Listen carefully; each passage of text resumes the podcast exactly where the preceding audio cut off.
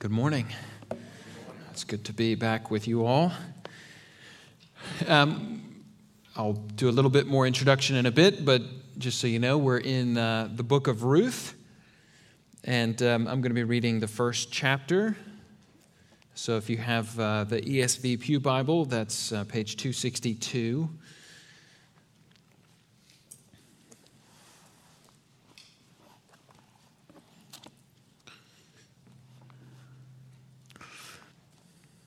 Ruth chapter 1.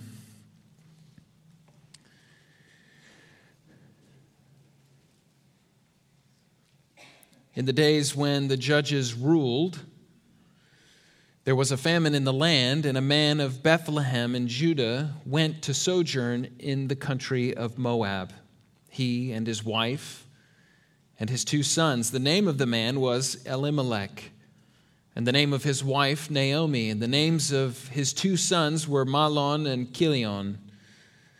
They were Ephrathites from Bethlehem in Judah.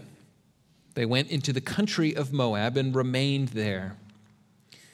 But Elimelech, the husband of Naomi, died, and she was left with her two sons. These took Moabite wives. The name of one was Orpah, and the name of the other Ruth.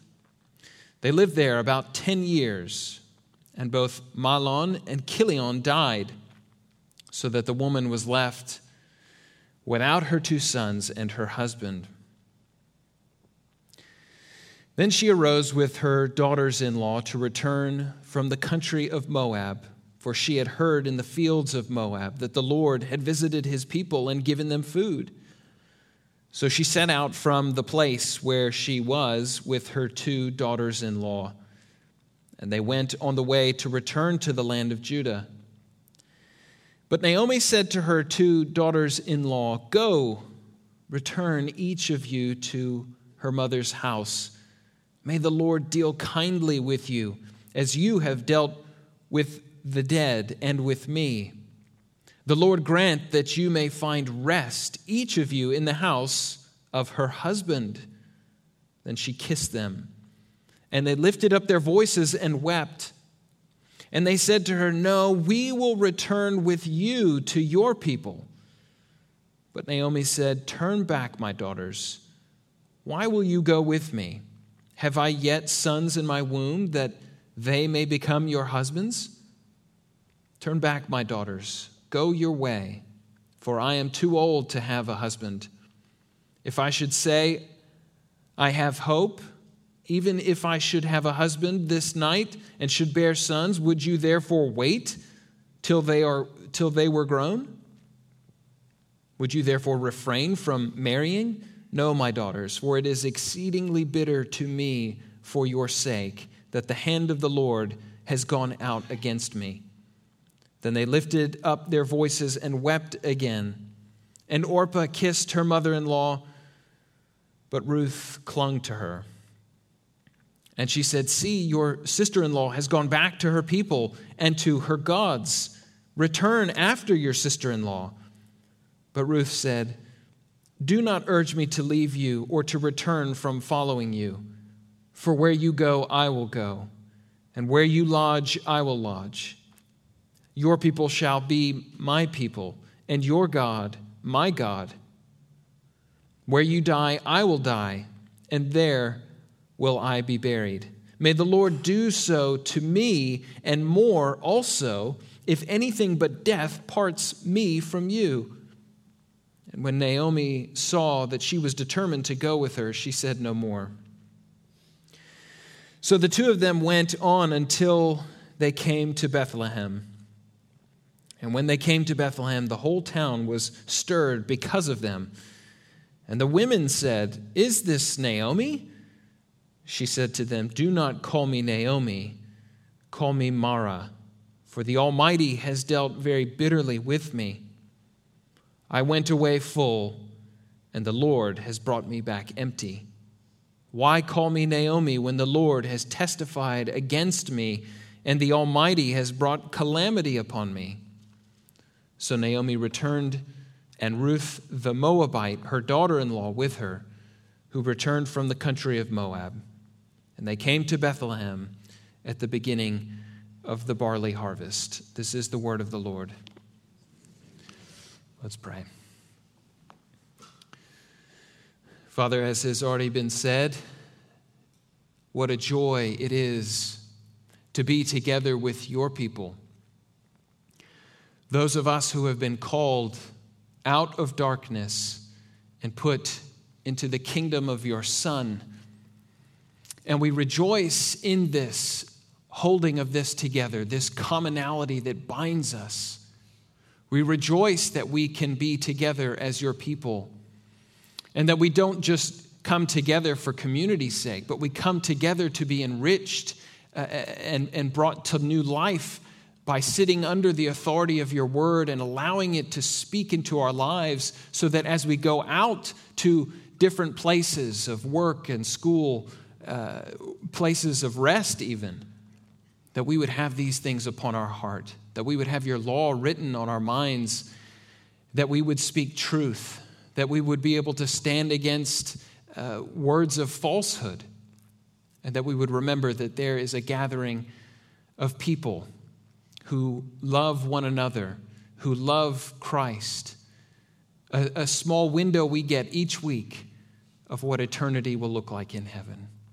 So, Father, bless us this day. As we open your word, would you be gracious to us in helping us to see these truths? For we pray, pray this in Christ's name. Amen. Well, I will say it's been nice having a, a, a little bit of time off and adjusting to, to life with a new child, um, though sleep comes and goes and mostly goes.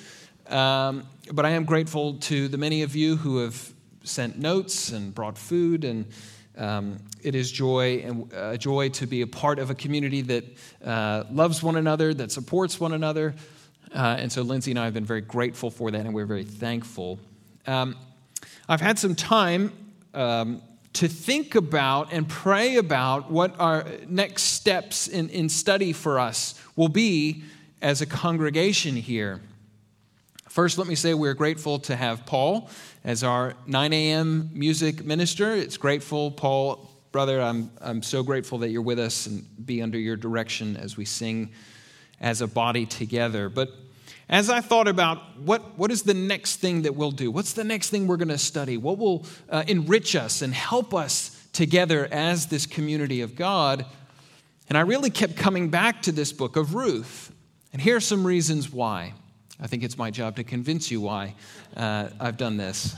Well, Ruth is in the Bible. So that was good enough for me. Here's the thing about Ruth Ruth is a it's a great story. Ruth is an unexpected story. And it is rich in so many multifaceted ways. It gives us a good theology of work showing us what work as worship looks like. Where people today often compartmentalize their life for Saturday, Sunday, and then sort of Monday through Friday, this gives us a, a totality of what worship can look like uh, through all days of the week.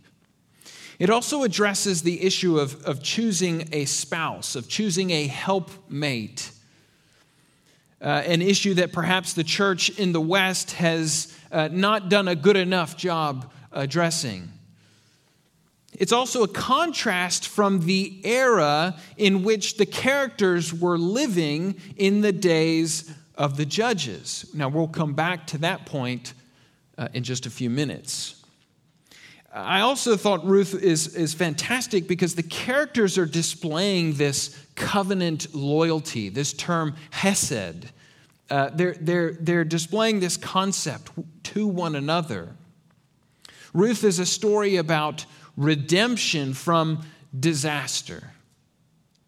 And even though God is not portrayed as the main character in this narrative, to the eye and the ear that knows and loves God, you see him everywhere, flooding and filling and driving this story.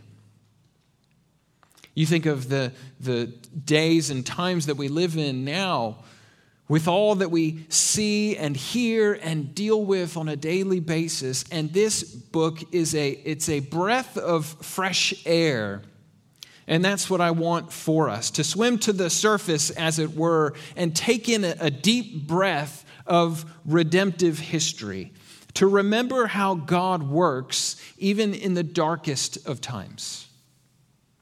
So, what is the background of this book of Ruth? In verse 1, we read that it is in the days when the judges ruled. So, if you're looking at it on a time scale, this is sort of the uh, 13th to the 11th century BC. We also know that it was written during the time of King David or after. Why? How do we know that? Because in chapter 4 we read that the child born to Ruth is the grandfather of David, and David is named in chapter 4. And the only way that they can write that and know that is if it has already happened. Well, what else do we know? We see that there is a famine that takes place in the land. And so the story opens on this ominous note. It's, it's very Job like. Bethlehem, which means house of bread or house of meat, has no bread. What is going to happen? And so the immediate questions that a reader of this would have is where is God? Where is God in the midst of all this? Well, it's important that we understand a bit of what the days of the judges uh, looked like uh, so that we can better understand this story and how it fits within this time period, this narrative, this historical time. The book of Judges is filled with the people of God going their own way, doing their own thing, facing difficulty, facing attack from outside nations and countries, and then crying out to God. And then God sends uh, rescuers of sorts. He sends these judges for the people. But after the, the rescue of the people, the people go right back to doing what they think is right in their own eyes. And this happens over and over and over again throughout the book of Judges.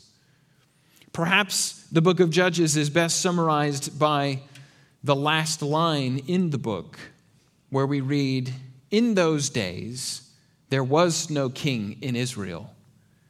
Everyone did what was right in his own eyes. That is literally the last line you read before you turn the page and begin the book of Ruth. Which then shows this line through which God's chosen king would come. And reading from our perspective and a New Testament perspective, we understand that it's also the line through which the Redeemer of all people uh, who confess and name Christ as Lord will be redeemed. But the point was that in those days, God was to be king over his people as total sovereign. But if the king's subjects choose not they choose to go their own way and not submit themselves to the king, then there really is no king. And so we read that line from the end of Judges.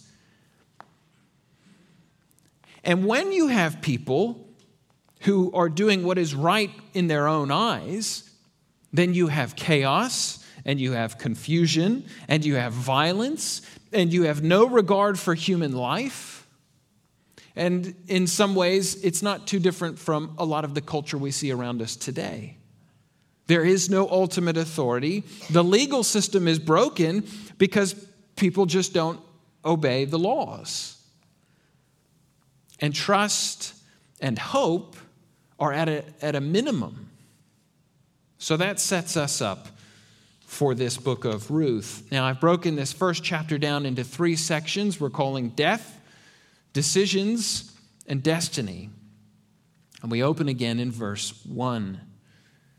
There's a man from Bethlehem in Judah who leaves Judah and sojourns into Moab Obviously, he leaves because of the circumstances that he's facing, his family is facing. There's a famine in the land, and he wants to protect his family. But we have to remember that this is the promised land. They're living in the promised land with, with the boundaries that each tribe uh, uh, was given and that the land was apportioned for the families. So, is this man, is Elimelech wrong in leaving and going to Moab? Should he have just trusted God? Well, I'll point out his name, Elimelech or Elimelech, means my God is king. Remember, we said at the end of Judges that the writer says there was no king in Israel in those days. And Elimelech's name serves as a reminder that Yahweh is king. That no, we don't have an earthly king, but we serve our God who is sovereign over all things. He is our king. So his move to Moab, a land that the Israelites would absolutely, of course, have known is not part of the promised land, seems quite suspect. In fact, the name Moab in Hebrew, or Moav, means from the father. A daughter names her child from the father. Another daughter names her son Ben Ami, meaning from a male relative. Both of these names memorialize incest. And we read about in Genesis chapter 19, these are the descendants of Lot, who was tricked by his daughters in their effort to preserve the family line and out of them came the Moabites and the Ammonites. So an Israelite would not have been able to say Moab or Moabite without thinking about the sordid past that these people came from. That's why we will see throughout this book, Ruth is referred to as not just Ruth, Naomi's daughter in law, it's Ruth the Moabite. That is a point of emphasis within this book. And it's important. It's a reminder of the broken lineage. It's a reminder of Ruth's outsiderness. And Elimelech moves his family to this region. In those days, land was of great importance. Yahweh was the God of Israel. Those were his chosen people. The Moabites worshiped Chemosh the destroyer. What a great name for a god, you know? Well, we worship Chemosh the destroyer, so, you know, good luck with your whoever you have. But you see, everything's territorial. So if there was a war that took place and one nation defeats the other, then it was always interpreted as that God defeated the other God. And so he is stronger and more powerful. So Elimelech moves his family and his wife Naomi and his sons Mahlon and Chilion. And then our story turns from bad to even worse. Elimelech dies, and so Naomi is left with her two sons in a foreign land that her husband has brought her to. Then her sons marry two Moabite women, something that God forbade in Deuteronomy chapter 7, the marrying of a foreigner. Not because they were foreigners, but because these foreigners worship other gods. And he needed the Israelite community to remain pure, to be pure worshipers of Yahweh. And in Deuteronomy chapter 23, God forbids Moabites from entering even into the temple because the Moabites are the ones who were uh, uh, attempting to curse the Israelites. If you remember the story of Balaam and Balak from Numbers chapter 31, and instead he ends up blessing the Israelites. So Naomi and her two sons and her two daughters in law, they live in the land for, for 10 years. And then both sons die. Death is everywhere. The famine in the land represents death. Elimelech, there's the death of Elimelech, there's the death of Mahlon and Chilion. This is devastating for the women. And there is no heir born. There's not a lot of attention given to this, but readers of this would have absolutely picked up on this right away. There's no heir, there, there are no children. And that doesn't seem to be by choice. There's 10 years. And so it sounds like it's an issue of barrenness. And so it's these first five verses are so somber. They're so sad.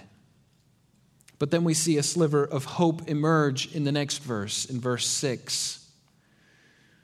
Then she arose with her daughters in law to return from the country of Moab, for which she had heard in the fields of Moab that the Lord had visited his people and given them food. The Lord has brought blessing back to his land and back to his people. Naomi has just lost everything. Again, very Job like in, in so many ways. And so the question now is what will she do? She wants to go back home. She needs to go back to her community. She's still a foreigner in Moab. And so she begins to head back to Judah, where she tells her daughters in law to go back with their families, to go and find husbands and have children that they may live their lives but they insist on staying with Naomi. Obviously, they had bonded uh, as a family. They want to go to Judah with her. But Naomi knows that there is nothing for them in Judah. They would be better off staying with their people. Then Naomi uses this phrase the hand of the Lord has gone out against me. What does she mean by that? What does that phrase mean? Often that phrase is used to describe the judgment of the Lord against the enemies of God. So, does Naomi see herself as an enemy of God? What's interesting is that she doesn't say, I have had bad luck you know, I, have had great misfortune over these last few years. No, Naomi understands the sovereignty of God to some extent. She recognizes that He has allowed these things. And she tells them it is worse for her than it is for them. You are still young, you still have your whole life ahead of you. My life is essentially over as far as I see it. So Naomi is feeling helpless. She's feeling desperate. She is at rock bottom. Now, I wonder up to this point, do you notice anything being absent from this story? Do you notice anything absent from this narrative? There's an absence of God in the narrative, apart from Naomi saying that the hand of God went out against me. So, what is the doctrine that we're drawing out of this drama? We read about a, a, drama, and it's important for us as Christians to be able to, to pull truths out so that we can understand what are the things that this text are teaching us about our God? I think we have to see that even though Yahweh appears absent, he is most certainly at work here. He is at work in the midst of the devastation, he is at work in the midst of the deaths, he is at work even in the decisions that are being made by each of the characters. Which brings us to the second point the decisions. So Naomi urges the girls again to stay in Moab, and Orpah gives up and goes back home. Just as a side note, Oprah Winfrey's name at birth was Orpah. She was named after this character, which makes no sense to me because she's not like a good character in the Bible. Uh, and people kept mispronouncing Orpah and saying Oprah, and I'm glad that I don't have to say it anymore because I'm going to want to say Oprah every time I see it. So Orpah goes back to her family. She takes what Naomi says and goes back. But Ruth, Ruth will not go back. She clings to Naomi. And notice what Naomi says. See, your sister in law has gone back to her people and to her gods. Why does she say that? Ruth is not only making a decision between Judah and Moab, she's not just making a decision between Naomi and her own mother. Ruth is making a decision between Yahweh and Chemosh, the territorial gods. But Ruth's love and concern for her mother in law is greater than her desire to remain under Chemosh in Moab. Her, her, her conviction to the God she grew up under and lived under in the territorial concept. For she says, Do not urge me to leave you or to return from following you, for where I go, where you go, I will go. And where you lodge, I will lodge. Your people shall be my people, your God, my God. Where you die, I will die, and there will I be buried. May the Lord do so to me and more also. If anything but death parts me from you, that is a covenantal bond. That's a very deep covenantal bond. She's invoking curses if she is to break this bond. I think it's important here that we see a little bit of difference between some of the other stories that we've talked about. Think of the difference here between Ruth's pledge and what Lot did in leaving his own family for Sodom. Lot was so quick to leave his uncle. Ruth binds herself, herself by oath to remain with Naomi. Lot follows the attraction of his eyes. Ruth was led by loyalty and love. She cares nothing for her status. She cares nothing for her wealth. When she says, Where I lodge, uh, where you lodge, I will lodge, that implies that she is willing to live in total poverty with Naomi, which would have been her likely case because there's no male heir, there's no uh, male provider for them at this point. She's not only committing herself to Naomi, but to Yahweh, to God Himself. Your God will be my God. Even Naomi's statement, uh, uh, uh, blaming Yahweh for her troubles, is not enough to deter Ruth. People don't typically follow uh, a person that's admitting that they're cursed and under the judgment of God. It's just not something you do let alone covenantally binding yourself to that person, that would be would sound foolish.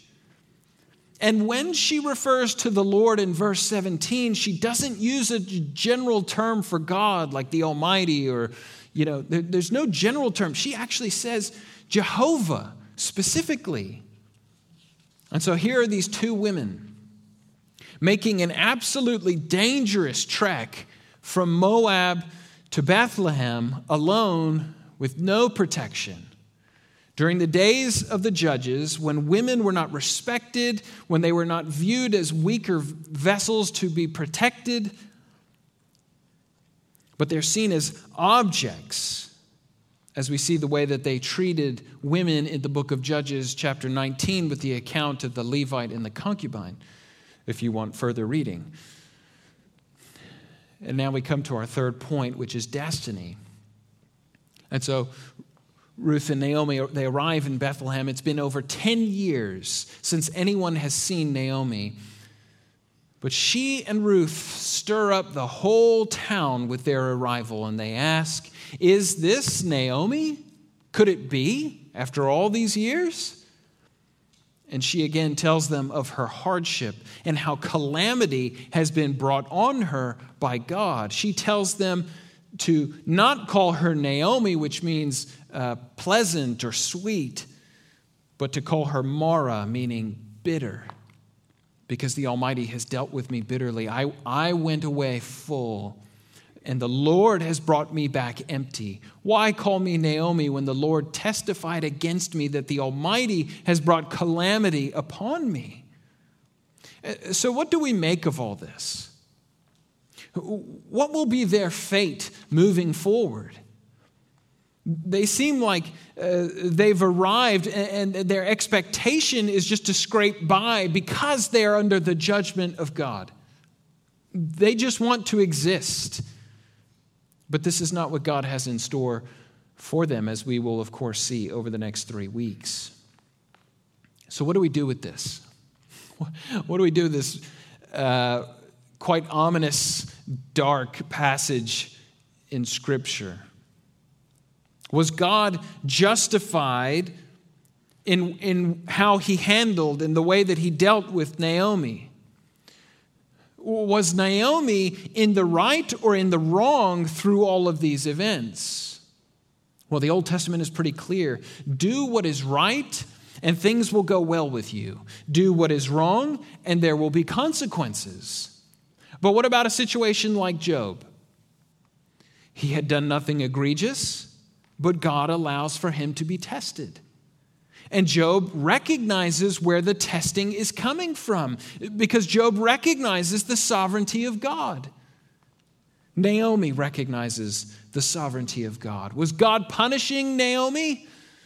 Well, the text doesn't say. We can, at the very least, say that she is not innocent. God has blessed Bethlehem by visiting them and bringing them food, but Naomi says that God has not been good to her. She is instead empty and she is bitter, which leaves us on a cliffhanger. Who will be able to uh, redeem and, and, and restore Naomi and Ruth? What will be their destiny here? What is God's character through all this? What, what should we be interpreting through this? How will He respond? I think as we conclude, I want to draw attention to this line from Naomi I went away full, and the Lord has brought me back empty. I left, I went away and I was blessed before I left, then all of it was taken away. And I did not return, but the Lord has returned me. He has returned me empty. But He nevertheless is the active agent in bringing me back. It sounds like the prodigal son. I'm not sure if Naomi sees it now, but there is absolute grace there. Even in her foolishness or Elimelech's foolishness, whoever is to be blamed, God has preserved and God has protected. And we face so many circumstances and, and situations and, and obstacles in life. What is our attitude towards God through all of those things? Now, we have the benefit of knowing what happens in the story, but they do not. You know, sometimes you just almost want to shout to Naomi, hey, everything's going to be okay. But she doesn't know that. This is where trust and faith are being tested and strengthened and revealed. And another grace for Naomi is she has Ruth, who is displaying a, a covenant loyalty and bond that appears unbreakable, something that Elimelech never displayed, despite the meaning of his own name. So, as we think about the, the drama and as we think about the doctrines, we think about discipleship moving forward? How, how do we take this drama and the doctrine that, that emerge from this text and then apply it to our own lives? Let's be asking about those moments when we don't know what God is doing, which is often. Are we placing our trust in Him?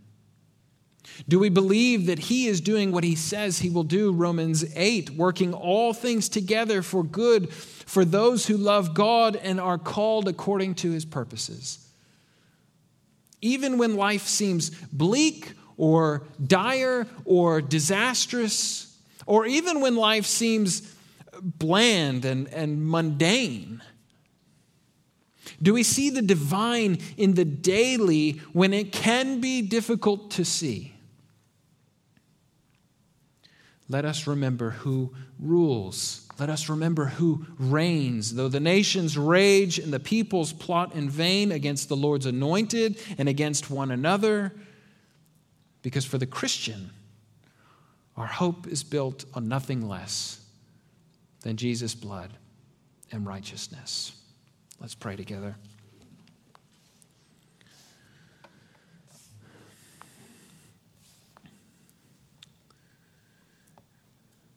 Father, we thank you for this story. As we've not quite gotten to the point of redemption and the restoration that you are bringing, we can still look at the bitterness and the, the, the tragedy and the, the, the sadness of these events. And even in our hearts, we want to cry out stay with the Lord, stay with God. Don't be tempted to go the wrong way to these characters as we read. Our hope is that they would remain firm. And the same can be said as we look out into our world and we see Christians who, when they go through great difficulty, the loss of a loved one, the loss of finances, the loss of anything that brings some sense of security that is not God Himself, and we say, Stay with God. Don't run to other things. We pray that this text would not be lost on us, but that we would remember that you are the one who redeems, you are the one who restores, even if it's just ultimately, because that is more than enough. So, Father, help us in these days ahead as we think on these things, as you teach us more and more truths from your word. Help us to know and better understand your character, what you've called us to. For we pray all this in Christ's name. Amen.